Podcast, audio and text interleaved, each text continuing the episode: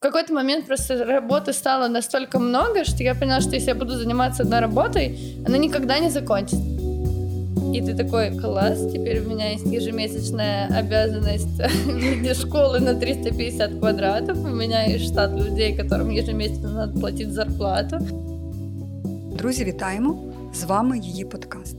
Це подкаст видання Вандерзін Україна, де ми говоримо з сильними жінками про кар'єру, лідерство та гендерну рівність. В студії ми ведучі Софія Полипюк і Анна Хаєцька. У цьому епізоді Софія брала інтерв'ю у Марини Батуринець. Софія, як прийшла ваша розмова? Привіт, Аня. Е, Марина засновниця школи Базілік, але цікаво, що ми з нею познайомилися е, на одному курсі Базіліку, де вона була студенткою. Це був курс Андрія Баштового по медіаменеджменту. І мене дуже захопило те, що Марина не, не тільки е, створює ці курси, але вона сама на них навчається і бере щось для себе. У цьому подкасті ми поговорили про те, як Марина, навчаючись на юристку і працюючи помічницею народного депутата, зрештою прийшла в СММ і набралась там так багато досвіду, що вона була готова не лише працювати в СММ, а й ділитися ним. Також Марина розповіла про те, як після заснування школи у неї почалося вигорання, як вона працювала з цим, і зрештою почала відвоювати свій персональний час на відпочинок е, від своєї роботи. Е, і як їй це вдалося. Клас. Вона відвоювала цей час сама в себе чи від е, ну, у своїх е, керівників? Вона відвоювала цей час сама в себе, бо вона була керівницею. Ага. І зрештою, коли ти керівник, то таке враження, що в тебе робота 24 на 7, і ти можеш працювати нескінченно. Але вона почала ставити для себе якісь рамки, почала більше виділяти часу на спорт, на відпочинок, на якісь речі, які просто подобались їй. Це дуже знайома ситуація, скажімо так. Відвоювати час самою в себе на щось, на себе. І було прикольно, що під час цього подкасту в студії була е, собака Марини Аляска, е, яку, можливо, е, наші слухачі подкасту можуть інколи чути, бо вона дуже хотіла теж втрутитися в наше інтерв'ю, але це було дуже мило і додало якоїсь легкості. Цей подкаст ми готуємо у партнерстві з ООН «Жінки». ООН «Жінки» – це структура Організації Об'єднаних Націй з питань гендерної рівності та розширення прав і можливостей жінок та дівчат. Привіт, Марин! Привіт. Ми з тобою вже трошки почали поговорити про е, самоізоляцію, і карантин, тому що ми зараз в такому трошки незвичному періоді. Розкажи трошки, як в тебе взагалі справи? А, глобально. На карантине. Я, честно, уже не помню, какой день карантина. Я начинаю очень сильно Э, скучать э, за всеми этими э, рабочими процессами, которые у меня были. То есть у меня уже там на, на прошлой неделе у меня случилась истерика в плане, я вышла из дома выгулять собаку, села в машину и просто доехала до работы и вернулась назад. То есть я даже не выходила, я не заходила в школу, я не смотрела, как там дела в школе. Вот. Но вот это вот состояние, что тебе надо э, проехать по твоему привычному маршруту, по которому ты каждый день ездишь, э, вот просто туда-назад. Вот, я даже в пробке постояла и такая думаю, блин, мир не поменялся, все отлично. Вот, вот какие-то такие э, процессы уже, ну вот прямо не начинают становиться критическими. Вот, э, а так живемо, ждемо, вот, э, думаємо, що буде далі. Мені взагалі дуже подобається ця концепція такого lifelong learning, коли ти ніколи не зупиняєшся і навчаєшся. Але мені здається, що ну, от особисто в мене це пройшло вже типу в якомусь усвідомленому віці. Я, готуючись до цього подкасту, взагалі думала про освіту і навчання, і те, що коли ми вчимося в школі чи в університеті, ми якось не дуже усвідомлено підходимо до цього всього. Мовно кажучи, я пройшла курс філософії. Зараз би він мені був супер цікавий, але да. тоді я його здала і забула. От е, ти в якомусь там умовно більш юному віці, в школі, в університеті, як ставилась до освіти, і е, взагалі чи ти думала, що ти там якось пов'яжеш своє життя з, з цим всім? Ну, э, в школе, если мы говорим прям про первую часть школы, да, до, до подросткового возраста, э, все-таки я родилась в, вообще я застала даже конец Советского Союза, и тут надо понимать, что это, это по-моему, вообще было нашим родителям нужно. Вот оценки и все дела. То есть, ну, ты, ты же приходишь, ты должен родителям показать, что ты получил пятерку. Вот, меня пятерка не волновала. Меня не волновало, что мне скажут родители, когда я принесу не пятерку, а тройку. Вот, и, соответственно, мне кажется, первые какие-то посылы, это вообще все было на вот этих вот э, засадах. Ты должен порадовать родителей. С университетом, опять-таки, ровно такая же история была, когда родители пережили 90-е, им очень сильно хотелось стабильности. Вот, я четко помню, что единственное, о чем просили меня родители, это стабильная профессия. Вот, философия, филология, это просто, ну, они, они брали за голову только потому, что они пережили кризис, они пережили, когда они со своими дипломами стояли на базарах, там торговали джинсами, только для того, чтобы типа прокормить семью. И им очень сильно хотелось избежать такого для ребенка. Вот, и, соответственно, я по образованию юрист, потому что на, на момент тех лет экономисты и юристы казались самой стабильной профессией, которая только могла быть у человека, который заканчивает школу. Вот, э, поэтому здесь я к этому относилась больше, ну, типа, к образованию университетскому, типа, э, родителям принести дипломы. Вот. Мы с ними это обсудили. Мы, у нас был договор, что я заканчиваю, я год работаю, если я понимаю, что это не мое, окей, они отстают. Так mm-hmm. произошло. Я закончила юридически, принесла два диплома, поработала год помощником э, депутата Верховной Ради, помощником юриста, помощником адвоката. Пришла, сказала, не мое, не мое, не мое, я пошла работать журналистом. Mm-hmm. Вот. И, и ушла работать журналистом. Ого, я знала, що ти вчилась на юридичному, але я не знала, що ти все-таки навіть працювала в цій, да, да. в цій сфері. Я була помощником э, Омельченко Олександр. Який... Ну, он уже не мэром тогда был, но он в Верховной Раде был. Да. Ну, ти затестила і закрила цей гештальт. У мене, у мене все отработано. А як ти почала працювати в комунікаціях? Тобто ти вже паралельно щось робила? Ти працювала в фотографом і в комунікаціях після цього періоду? Ну, я... Роботи юристом чи вже після? Когда как раз я работала в Верховной Раде, там был закрыт ВКонтакте, но был открыт Facebook, потому что им никто не пользовался. Ну, то есть это, это какой год? Это где-то 2005, не, не пятый. ну, не, не помню. Ну, короче, это, это до 2010 года. То есть им никто не пользовался, он ни, ни у кого особо там не, не существовал, и он был э, доступен к пользованию, э, а когда ты один из 21 помощника, надо очень много свободного времени. И я очень хорошо изучила Facebook. Где-то там же я прочитала какой-то пост, типа, что там э, ребята, нам в команду требуется СММщик. Я вот четко помню тот день, когда я читаю, думаю, кто такой СММщик? Я пошла в Google, я пошла в Google, и такая смотрю, думаю, блин, ну это вроде человек, который фотографирует, а еще он что-то пишет, и ему это надо все постить в соцсетях. Как-то у меня сложилось, что типа писать я умею, фотографировать тоже я как бы с начала университета купила себе, походила, поработала официантом, заработала себе на э, камеру, какую-то бэушную, вот, то есть камера у меня была, и, и так я, типа, начала искать уже какие-то работы в этой сфере, вот, а, а тогда все, в принципе, пробовали, особо ни у кого не было, э, никто не понимал, что это, как это и куда это, поэтому э, брали без опыта работы и брали без каких-то образовательных историй, потому что, ну, никто ничему этому не учил, вот, и, и потом я туда попала в фотошколу Тараса Малеревича, дальше. А, мне надо было, я хотела все-таки продолжать фотографировать, вот, а им нужен был СММщик. И вот мы такие, я говорю, давайте я буду вам что-то писать, СММить, вот, э, взамен на учебу. То есть на, на первом этапе вот таким вот образом договорились. Потом я осталась, вот, даже последние годы доросла до управляющего, когда я уже подбирала лекторов, а, набирала группы, то есть у меня уже было... Э, Тарас мне, в принципе, доверил всю эту историю, хочешь, занимайся. вот. И я занималась, это была моя, в принципе, первая школа, на которой я потестировала, как бы я делала школу. Угу. Тобто в тебе вже був якийсь там, мовно кажучи, практичний досвід, як це все відбувається, як відбуваються набори груп, як да, лекції. Да, угу. да. Ну, я, я тогда, э, я, наверное, через какое-то время, когда уже Базилик построился на Воздвиженке, я, наверное, через какое-то время сопоставила эти факты, что на самом деле какую-то базу, как подбирать лекторов, э, как с ними общаться, как это все происходит, получила там. Просто тем, что я боковым зрением постоянно наблюдал. То есть мы ходили на работу, мы ходили в офис, то есть мы были постоянно в офисе, и, соответственно, как бы я все это видела. Угу, угу.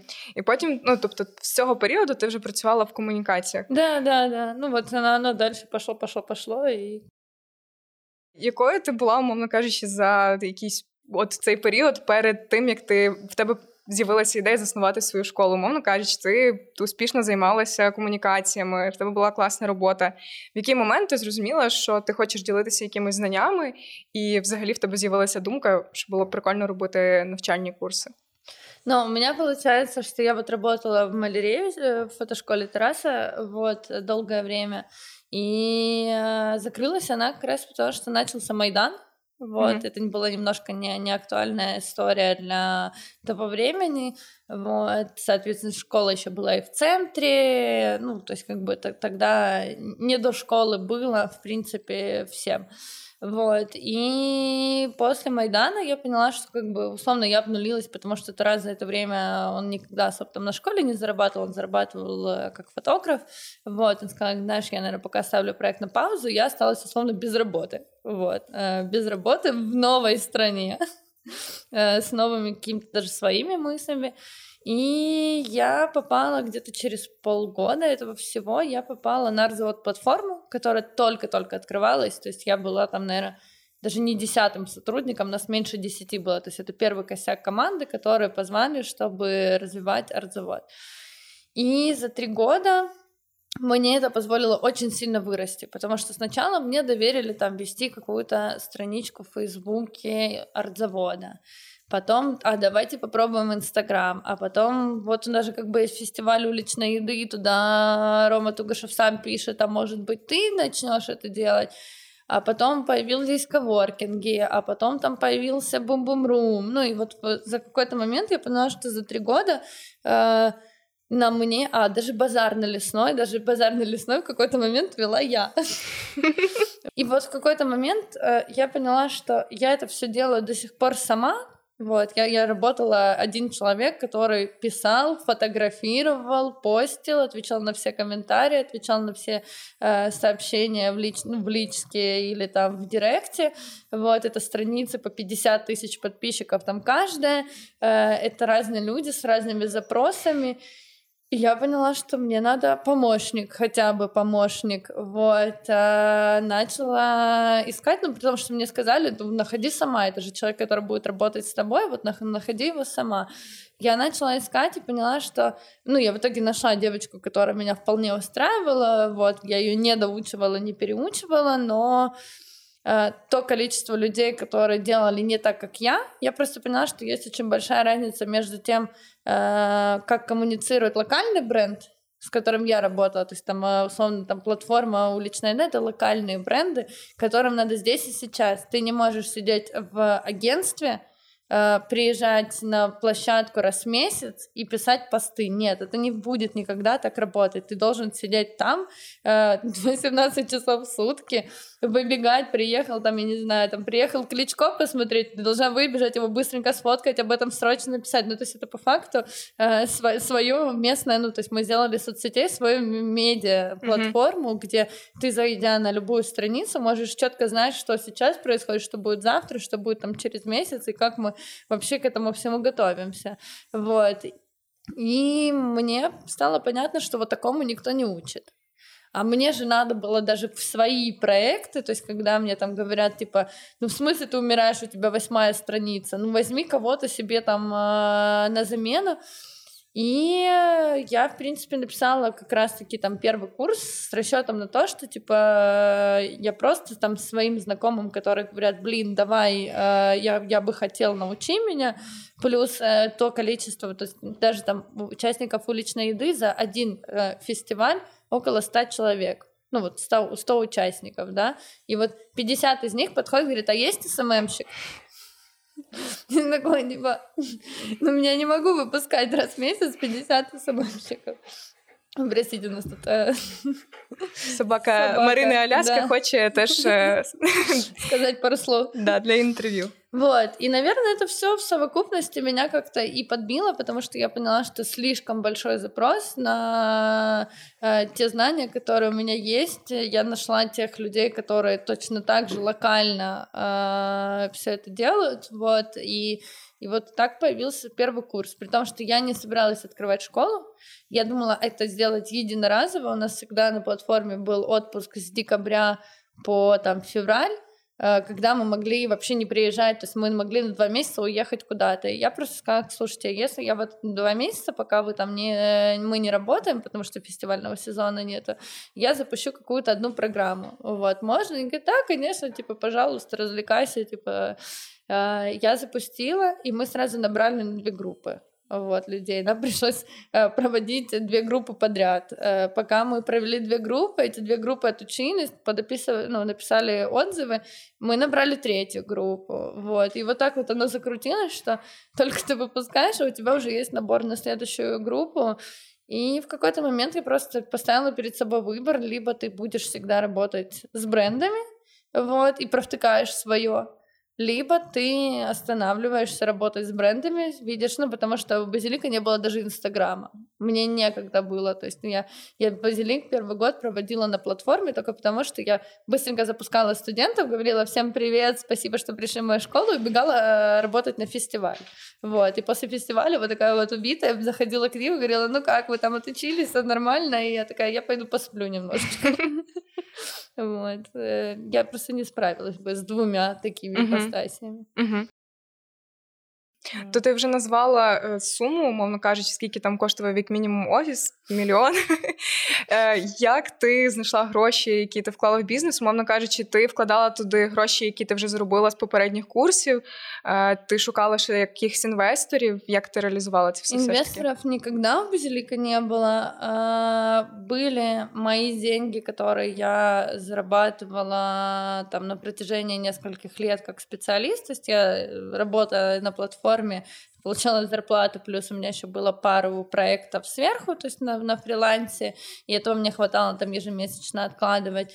А, базилик с первого дня, в принципе, был прибыльный, вот, потому что для того, чтобы запустить э, базилик, мне понадобилось, э, на что я потратила деньги? Я потратила деньги на аренду коворкинга, потому что мы были вначале в коворкинге, вот, я потратила деньги на мерч, который я хотела подарить э, лекторам, там, которые будут, ну, которые должны были написать посты о том, что типа вот, я теперь читаю в школе Базилик, там просто ничего не вышло, но деньги я потратила. Вот, я решила всем подарить э, деревянные горшки с базиликом, вот, заказала на, на заказ ручные горшки, где была гравировка базилика, все дела, э, но в феврале базилик не растет, я попыталась его как-то найти, я его нашла где-то в Харькове, мне его привезли, я его высаживала, он весь сдох, вот, и я просто написала один большой пост, где я дофоткала все эти горшки, и весь этот базилик, который я сажаю, который не, не, не всходит, и все дела, я просто написала, отметила всех лекторов, написала, ребят, я пыталась сделать какую-то промо-компанию своего курса, вот. Uh, логотип опять-таки мне нарисовали за бутылку виски. Not bad. Вот, я, в принципе, считаю, что если ты, ну, как бы тестируешь какой-то стартап, первое время не надо вкладывать миллионы в брендинг, вот. Э, нарисовали логотип за, за бутылку вискаря, и, ну, конечно, если есть инвесторы, есть там план, это одно, но если у тебя просто есть голый энтузиазм, э, вполне нормально и, и за бутылку виски. Вот, и все, странички я завела сама, э, пост написала сама, СММщика не платила, вот, фоткала на, на, на телефон все, что надо было нафоткать. И, а, ну и блокнот мы заказали. Вот. Mm-hmm. Ну и гонорары лекторам, но гонорары лекторам это же уже после э, прочтения, то есть, условно, для запуска нам не надо было много, нам надо было только проплата аренды и проплата э, полиграфии, которую мы будем выдавать. Вот, когда мы получили оплату от студентов, мы уже смогли этот... Вот, поэтому те деньги, которые остались за первый год, и я устроилась... На сколько я проектов устроилась? Короче, в какой-то момент количество проектов, которые я вела, пока шла стройка, э, дошло до 20 одновременно. То есть кому-то я фоткала, кому-то я писала, кому-то я писала стратегию, кого-то я просто консультировала, вот, ну, типа, э, причем это было даже на два города, я еще умудрялась ездить там в другой город, что-то там еще делать, вот. Э, ну и чуть-чуть денег одалживала, конечно. Я уже когда понимала, что прям совсем э, надо закончить, э, я еще одолжила. Плюс э, мы запустили больше программ, то есть мы запустили как раз длинные курсы, мы сказали об этом э, студентам, мы сказали, мы понимаем, что вы не знаете, что это за длинные курсы, их никто никогда не проходил, но если вы сейчас купите вот э, курс копирайтинга и SMM курс, то это позволит нам закончить ремонт. Вот. И как бы еще наперед мы продавали всі наші програми. Угу. Вот. Я хотіла тут тебе спитати, чи були в тебе якісь типу страхи, сумніви, як ти з ними боролася? Поки що звучить так, наче в тебе просто не було часу про це думати. Да, у меня случилось все после. Вот, то есть случилось все после, когда все как раз и случилось. То есть, когда мы вроде открылись, когда люди пришли, когда люди поверили, и ты такой поворачиваешься и такой, класс, теперь у меня есть ежемесячная обязанность виде школы на 350 квадратов, у меня есть штат людей, которым ежемесячно надо платить зарплату, у меня есть э, студенты, которые ждут новые программы, а программы было по-моему, 5 или 7, ну, короче, 7 программ, условно говоря, которые, ну, типа, в принципе, в обороте, ну, никак не могли бы давать э, ту сумму денег, которую надо было. То есть надо было срочно придумывать, ну, добирать новых лекторов, придумывать новые программы. И вот, вот здесь вот в какой-то момент случился ступор где-то на полгода. Вот, где-то на полгода я прям такая сидела и не понимала. Плюс у меня вот здесь вот у меня уже как раз начались страхи, что типа, зачем ты все это сделала, ты же ничего не умеешь.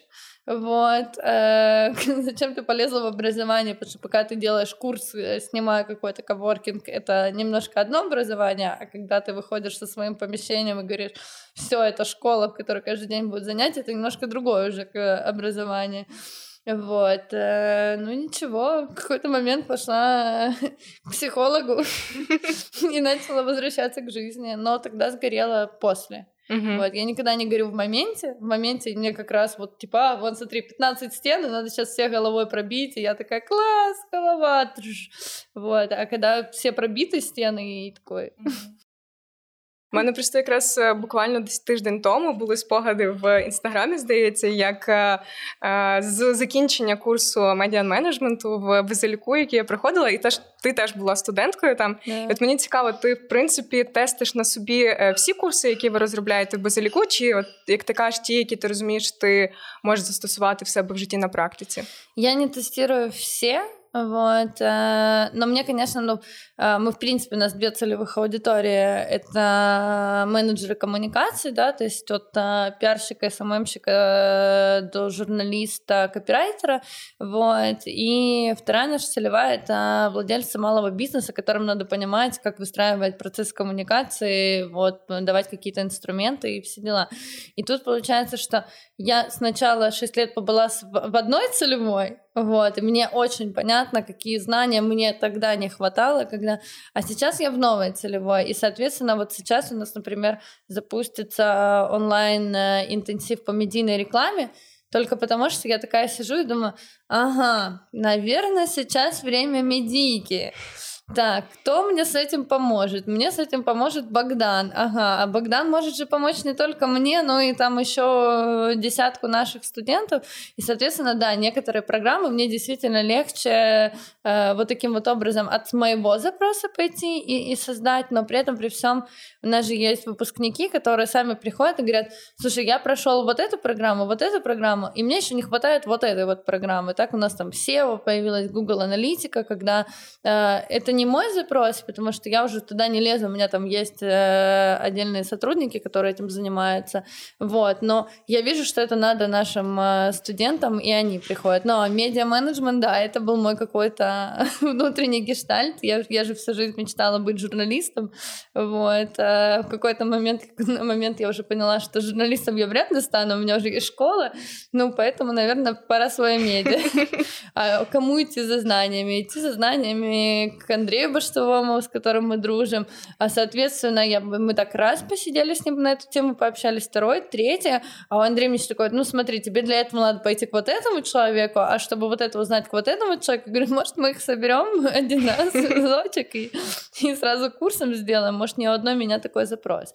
Поэтому, да, есть курсы, которые создаются, потому что у меня возникло какое-то желание, а есть курсы, которые создаются по потребности студентов. А от ви взагалі дуже швидко розвивалися, якось все змінювалося, ви набирали обертів. Як ти вчилася делегувати, і як що тобі допомогло? Ну, у мене э, первые, наверное, года два команда постоянно нашаталась. Вот, она шаталась, потому что э, с командой тоже надо уметь, ну, типа, это тоже знание, которое, как, как работать с командой. Но в какой-то момент я все равно я не пошла по правилам, я пошла типа от э, какого-то своего внутреннего состояния. Я э, начала на каждом этапе находить людей, с которыми я больше партнер чем э, начальник, сотрудник, вот. И у меня получается, что в каждой там э, условно э, на, нашей категории там э, работа с менеджерами или там редакция, у меня есть человек, с которым я в партнерстве. Да, я ему плачу зарплату, да, он там работает на мой бренд, но, но по факту от меня никогда нельзя услышать крик, от меня никогда нельзя услышать там э, штраф, у нас вообще нет штрафной системы. То есть есть человек, которому я доверяю, которому вот мы вместе давайте подумаем, как мы сделаем вот это направление лучше. Вот. И дальше э, в этих направлениях они сами набирают себе сотрудников. Вот, то есть я не выбираю ни одного менеджера, который работает в школе, его выбираю не я, потому что не мне с этими людьми работать. У меня есть какие-то... Я могу прийти и там, я не знаю, сказать, сегодня я вам расскажу про ценности школы, чтобы вы понимали, или там пять историй, которые произошли в школе, которые вам надо знать, вот, но э, их график, э, их мануалы, то есть я знаю, что, например, там менеджеры в свое время я пришла и сказала, так, я узнала, что менеджерам, оказывается, надо писать мануалы. Хотите, я сейчас пойду, напишу вам мануал, как вы должны работать. Но у меня есть лучшая идея. Вы приходите, идете сами вместе, садитесь и пишете свой мануал, приносите мне, если я его окую, пожалуйста, работайте по мануалу, по которому вам удобнее. Вот, здесь с редакцией то же самое. У меня есть главный редактор Ира, с которой я общаюсь, вот, э, и все, я могу залезть в какой-то материал, сказать, мне здесь не нравится цитата, или мне там здесь не нравится картинка, но я пойду и скажу это Ире, я никогда не пойду это не скажу журналисту, Ира захочет отстоит, почему здесь именно эта цитата или эта картинка, или там наоборот скажет, окей, я типа была не права, я пообщаюсь с редакцией. Вот, и вот так вот мне комфортнее всего работать. Я, конечно, понимаю, что это не самый э, удобный, может быть, для кого-то формат работы, но это тот формат работы, для которого мне удобен, и я четко знаю, что вот мы когда столкнулись с карантином, и когда столкнулись даже с тем, что мы все-таки часть команды, э, мы ее не уволили, но мы временно там прекратили работать, вот, мы месяц сидели и думали, кто и мы на самом деле чуть ли не все вместе решали, кто это будет, потому что э, там у кого совсем типа там условно плохо, человек сам от себя зависит, ему надо платить за квартиру, вот мы типа выбирали из этих, э, чем, ну вот, а человек говорит, а я могу сейчас к родителям поехать, и мне будет там за что два месяца пожить, вот, это как бы, вот, я не знаю, как family э, больше, я не уверена, что это правильный подход к работе, я не уверена, иногда я на этом тоже там э, горю, потому что э, я выхожу у них самая старшая, и если я типа что-то не скажу, они могут даже не придумать что-то придумать, вот, но, но при этом при всем я, я точно знаю, что я любому человеку могу доверить, я не знаю, там, ключи от своего дома э, или там свою собаку, когда я куда-то уезжаю, и э, в плане порядочности этих людей я вот прям на миллион процентов уверена. Угу. А, Ти ще колись розповідала, що ти сприймаєш кожен факап взагалі компанії і от людей в команді як свій персональний факап. Yeah. А Чому ти так думаєш? Ну, потому что я же выбрала этих людей. Я выбрала такой путь работы. Если э, человек что-то не знает или что-то не понял, то это моя проблема, что я не показала, что для меня важно именно это. Вот я себе там четко иногда там задаю вопрос, э, там, я не знаю, Словно у нас была ситуация, когда человек пришел на лекцию, а лекция уже была, ну, то есть вот нету сидячих мест. И мы все, всегда, у нас есть такое типа, правило, да, что если человек э, уже дошел до школы, даже если нету сидячего места, то есть, я не знаю, там, э, достать стул у соседа, но не сказать человеку «до свидания», мы не можем вас принять. Ну, то есть это, это нормальное гостеприимство. А тут вышла ситуация, что у нас работала там новая девочка, ей забыли еще там передать эту истину. Э, я куда-то раньше ушла с, с работы, там тоже кто-то еще не усмотрел, но в итоге, типа, вечером появляется отзыв на Фейсбуке, типа, я к вам пришла, а вы, типа, там, конечно, человеку писали письмо о том, что, простите, пожалуйста, мест нету, мы не можем вас принять. Там, да, оно попало в спам, человек не увидел, но человек физически дошел. Че, чья это вина? Девочки, которая там только недавно вышла на работу и просто не знала об этом правиле, но она по мануалу видела, что типа на таком-то количестве студентов мы закрываем группу.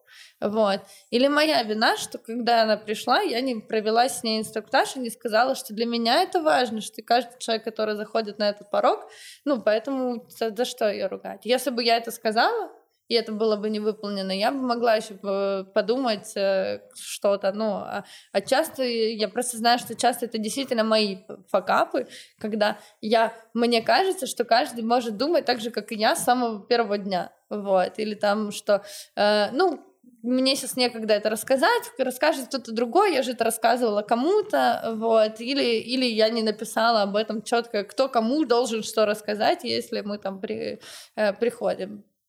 Значить, мой ФК. В будь-якому случаї.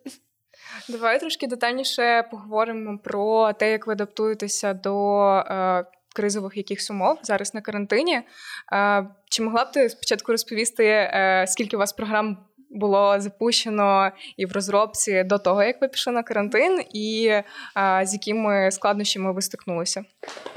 Ну, у нас, в принципі, больше 25 программ. Почему я говорю больше, а не четкую цифру? Потому что есть какие-то программы, которые нами написаны, но, например, там вот э, курс э, для писателей Марка Ливина, он есть, он с нами, но когда он там в следующий раз будет, зависит там условно от куратора, потому что куратор не всегда э, может найти два месяца, уделить э, учебе, а не там э, своей основной работе.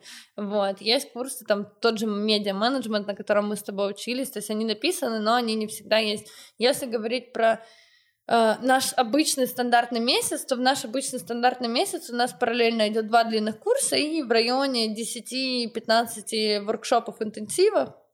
Вот, мы раскидываем э, какие-то интенсивы у нас каждый месяц, какие-то интенсивы у нас э, через месяц, через два месяца. Все зависит от темы, от лектора, от его загрузки. Вот. Ну и на момент марта мы, наверное, еще интенсивов 10 не, про... не успели провести, вот на момент закрытия, не, не 10, где-то 5, вот, на момент наш... нашего закрытия.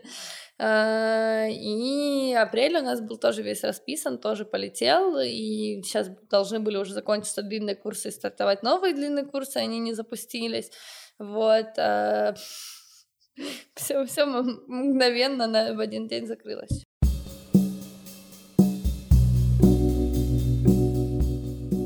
Первоначально была идея записать видеолекции и продавать их. То есть мы э, обратились ко всему нашему лекторскому составу, кто может какую лекцию нам условно отдать, вот, э, потому что в рамках длинных курсов есть разные лекции, которые мы, их нельзя найти в интенсивах, их нельзя найти отдельно, и мы записали около 15 лекций.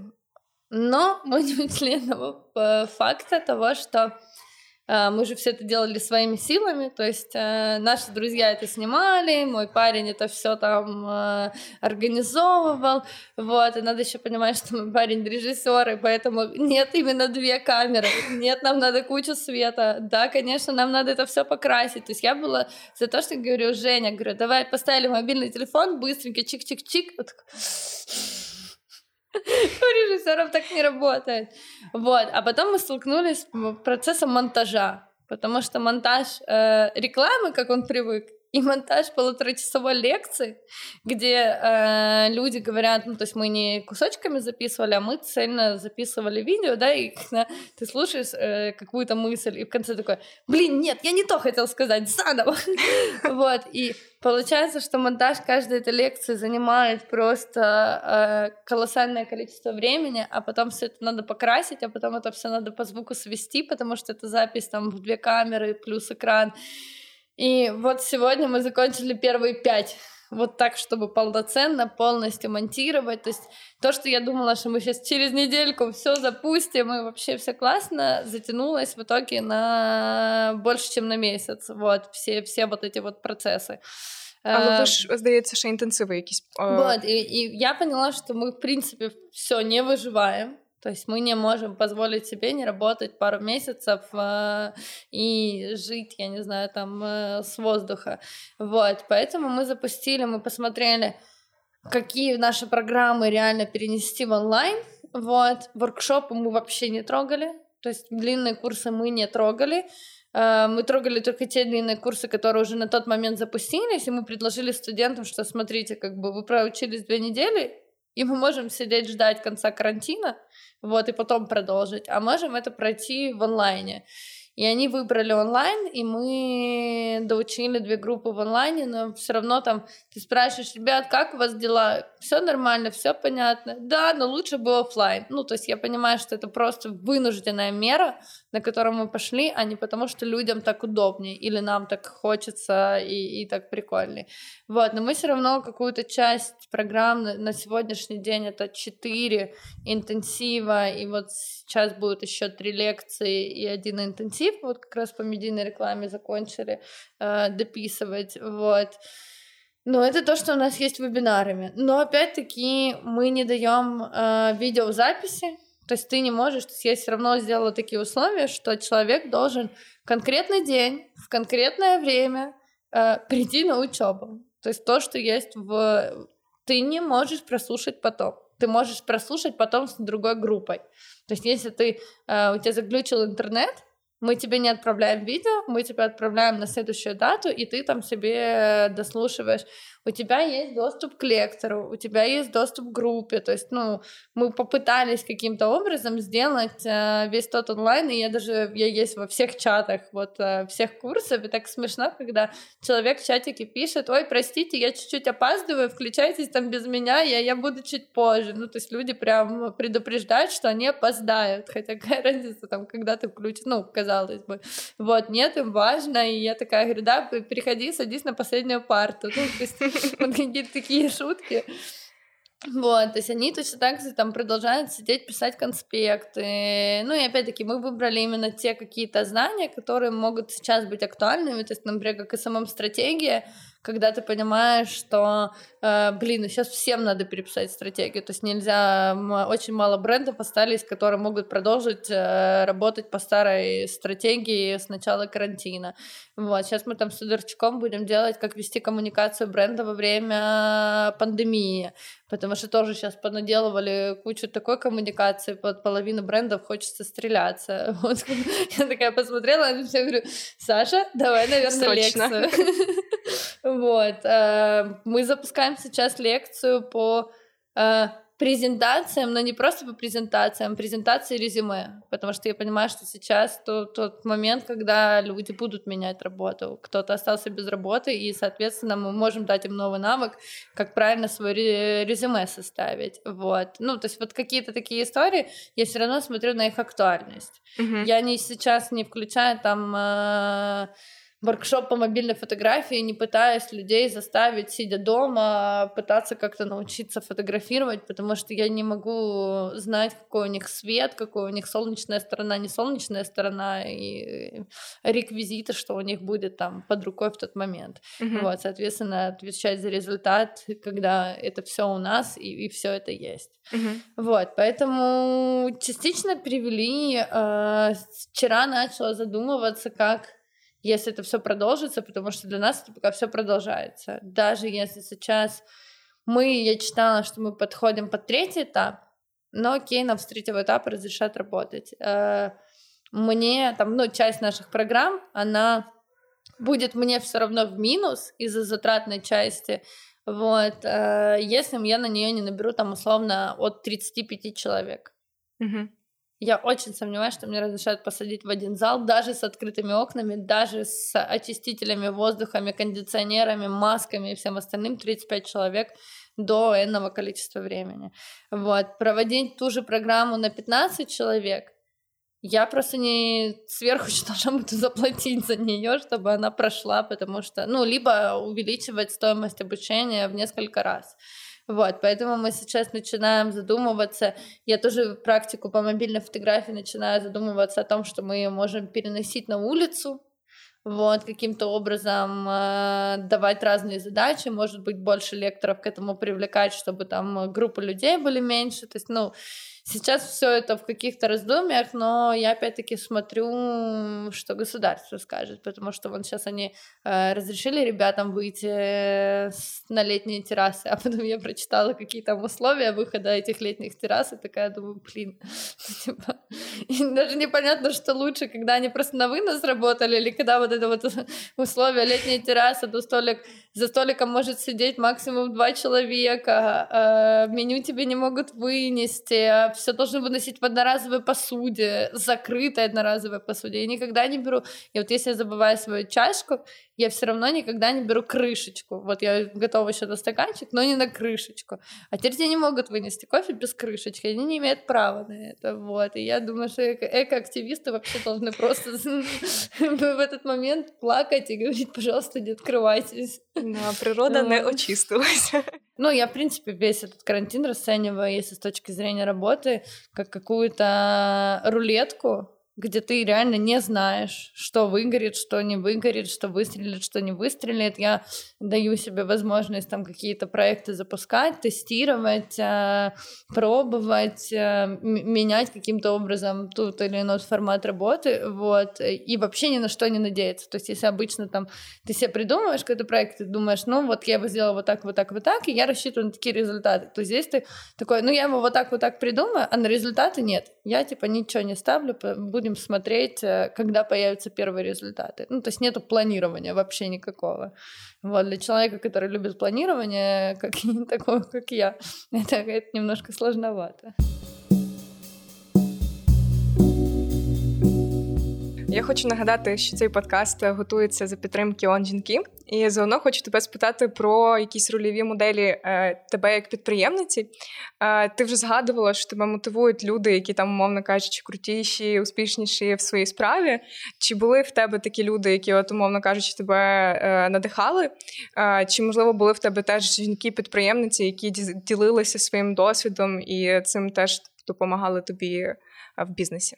Е, те, що я бачу, якщо ми подивимось на американських на європейських жінок, що в них, окрім їх основної діяльності, основного бізнесу там чи там, я не знаю, професії, в них реально є своя власна думка щодо там, я не знаю.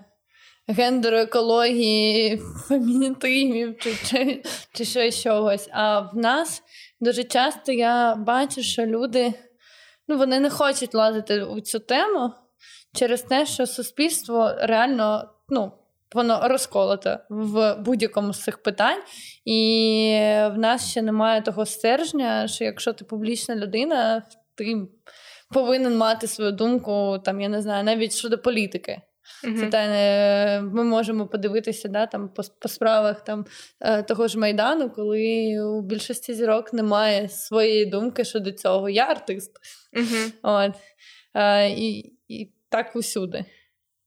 От, Тому я не знаю, я, я, мабуть, не зможу сказати якоїсь конкретної ім'я. Якщо подивитися ось так, щоб е, силу волі е, і віру у свою справу, ну, мабуть, це Роулінг.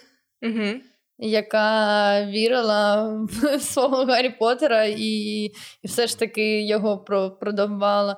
Мені знову ж таки е, подобається як себе поводить Ема Ватсон uh щодо своїх якихось е, публічних дій. От, Якщо казати про наших українських, ось тут трошки проблемно, тому що я реально не слідкую, я не підписана на велику кількість людей.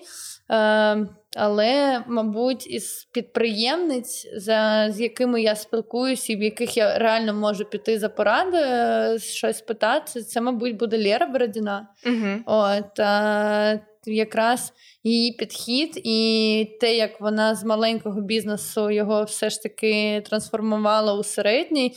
А, залишившись при цьому людиною, мені, мабуть, найближче. От, А так, просто розумієш, я через те, що я. А, я забула про Машу Єфросиніну. Просто е, з багатьма людьми я знайома е, особисто, і я знаю їх справжніх, ось Маша, і ми, ми особисто знайомі. І тому, е, коли питають ось там е, людей, якими ти надихаєшся, е, це для мене скоріш знаєш там список людей, до яких ти не можеш доторкнутися. А я до таких дуже спокійно і ну, типу, відношусь. От, Але ось домашній в мене є можливість доторкнутися, поспілкуватися поза там, я не знаю, межами інтернету. І і реально я навіть не більш вчуся, я не знаю, там жіночності, і як вона розуміє сім'ю, як вона в принципі розуміє ставлення жінки до себе. uh От, І, скоріш за все, да, за якоюсь такою порадою я піду до неї. Якщо uh-huh. ми кажемо про жіночність, якщо ми кажемо про е, бізнес, то ось там хай це буде Лєра. Uh-huh. Давай трошки поговоримо про те, що залишається за межами роботи. Е, як ти взагалі вибудовуєш свій work-life balance? Як ти відвоюєш свій особистий час від роботи? Тому що коли ти власниця бізнесу і ти дуже включена в всі процеси, е, як ти дозволяєш собі відпочивати? Як ти плануєш це? Розкажи трошки. Е, Раніше я собі цього не дозволяла, тому що я вважала, що потрібно побудувати кар'єру. І, в принципі, в якийсь момент я її побудувала. Якщо ми подивитися на якийсь там мій е, шлях за останні 5 років, то за СММника, власника бізнесу, е, причому там бізнесу, які в своїй категорії там десь в топ-10 є, е, це десь було того, що я хотіла е, у кар'єрі. Е, достичь. А я начала на українську разговаривать. Думаю, чого я так медленнее начинаю разговаривать. Навіть не помітила. Тебе добре виходить, дуже органічно звучить. А потом есть слово достичь, и я такая, пам! Я вот как-то достигла какого-то того, что я себе поставила. И после этого я начала себе разрешать вот как раз заниматься этим балансом и э, в какой-то момент просто работы стало настолько много, что я поняла, что если я буду заниматься одной работой, она никогда не закончится. То есть это не момент того, что ты приходишь на работу, ставишь себе 10 тасков, и окей, там, ты их сделаешь, но закончишь в 11 вечера, но окей, поставлю себе 8 и закончу в 8 вечера, и вот мой баланс. Нет. Это момент того, что ты можешь прийти на работу и поставить себе тысячу тасков. Потому что со своим бизнесом тебе всегда есть куда расти, тебе всегда есть как куда придумать новую идею или еще что-то. Поэтому у меня, я, во-первых, себе разрешила, э, разрешила разрешать уставать от того, что ты поработаешь два часа, а не восемь. Вот. Но если эти два часа ты придумываешь какую-то новую концепцию или пишешь какую-то стратегию, или, ну, то есть твой мозг работает не над механической работой, а над э, выдумыванием, мне этого вот это, это самое классное. Никогда там я могу прийти на работу в час дня. Вот, потому что я знаю, что сегодня мне надо придумать вот идею. Э, я могу позволить себе расписывать э, встречи там не больше трех в день. Вот. В какой-то момент я столкнулась с тем, когда я перешла на такой график, я столкнулась с непониманием некоторых моих знакомых, когда они тебе пишут «Привет, я тут рядом, а я зайду на кофе», а я им пишу «Привет, но нет, у меня сегодня уже три встречи было, и я как бы не готова встречаться с четвертым». И люди такие «В смысле? Ну как это? Ты что, типа издеваешься? Я, я, я же тут рядом, это всего лишь кофе выпить». А я просто в какой-то момент осознала, что э, вот такое количество встреч в день мне комфортно, а после такого количества встреч это закончится мигренью, там, или это закончится выгоранием, или это закончится тем, что у меня не будет какой-то внутренней силы придумать идею. Вот. И вот где-то полтора года я себе вот это все миксовала, тестировала, пробовала. Появилась в моей жизни, появился спорт. Э, я его добавила. И, и вот какой-то момент оно выровнялось все конкретно. И плюс сейчас это, конечно, недоступно, но это плюс путешествия. Вот. И, конечно, сейчас я опять понимаю, что нам придется опять переделывать этот баланс совершенно, потому что ты, с одной стороны, вроде дома, а я в какой-то момент запретила себе дома работать. Я первый месяц не могла дома работать только потому, что я раньше всегда приносила с работы домой работу. То есть у меня не было вот этого пространства, в какой-то момент я сказала, нет, стоп, дом — это дом. Сюда не приходит работа, она приходит сюда, ну, там, в крайнем случае один раз в месяц, когда надо какой-то отчет посмотреть или там э, дописать какой-то там план на месяц э, школы, потому что когда ты пишешь план э, школы, ты пишешь там 20 лекторам, а они каждый отвечает, кто когда может, и, конечно, если тебе человек ответил в 11 вечера, ты вряд ли ему будешь отвечать в 12 утра, ты ему в 11 вечера говоришь, окей, я записала, от этого двигается дальше, там, какие даты у тебя еще остались свободны, и там планируешь дальше. Вот. Но дома был дом, то есть дома готовилась э, еда, я не знаю, там смотрелся фильм, э, игра на приставке или там сбор лего, но не работа. Вот. Сейчас ты такой, у тебя нет другой возможности, как поработать дома. То есть даже дом надо было как-то перестраивать. И у меня есть одна комната, в которой я отдыхаю, и есть одна комната, в которой я работаю. Вот. И, и теперь я в этой комнате, где я работаю, я не могу отдыхать. То есть каждый раз, когда я туда захожу, типа, потому что там есть, ну, то есть я поняла, что мы не включали в той комнате телевизор уже два месяца, потому что мы перенесли туда работу, а, а моя собака прекрасна. Потише, пожалуйста. Вот. А, а в другой комнате у нас, типа, отдых.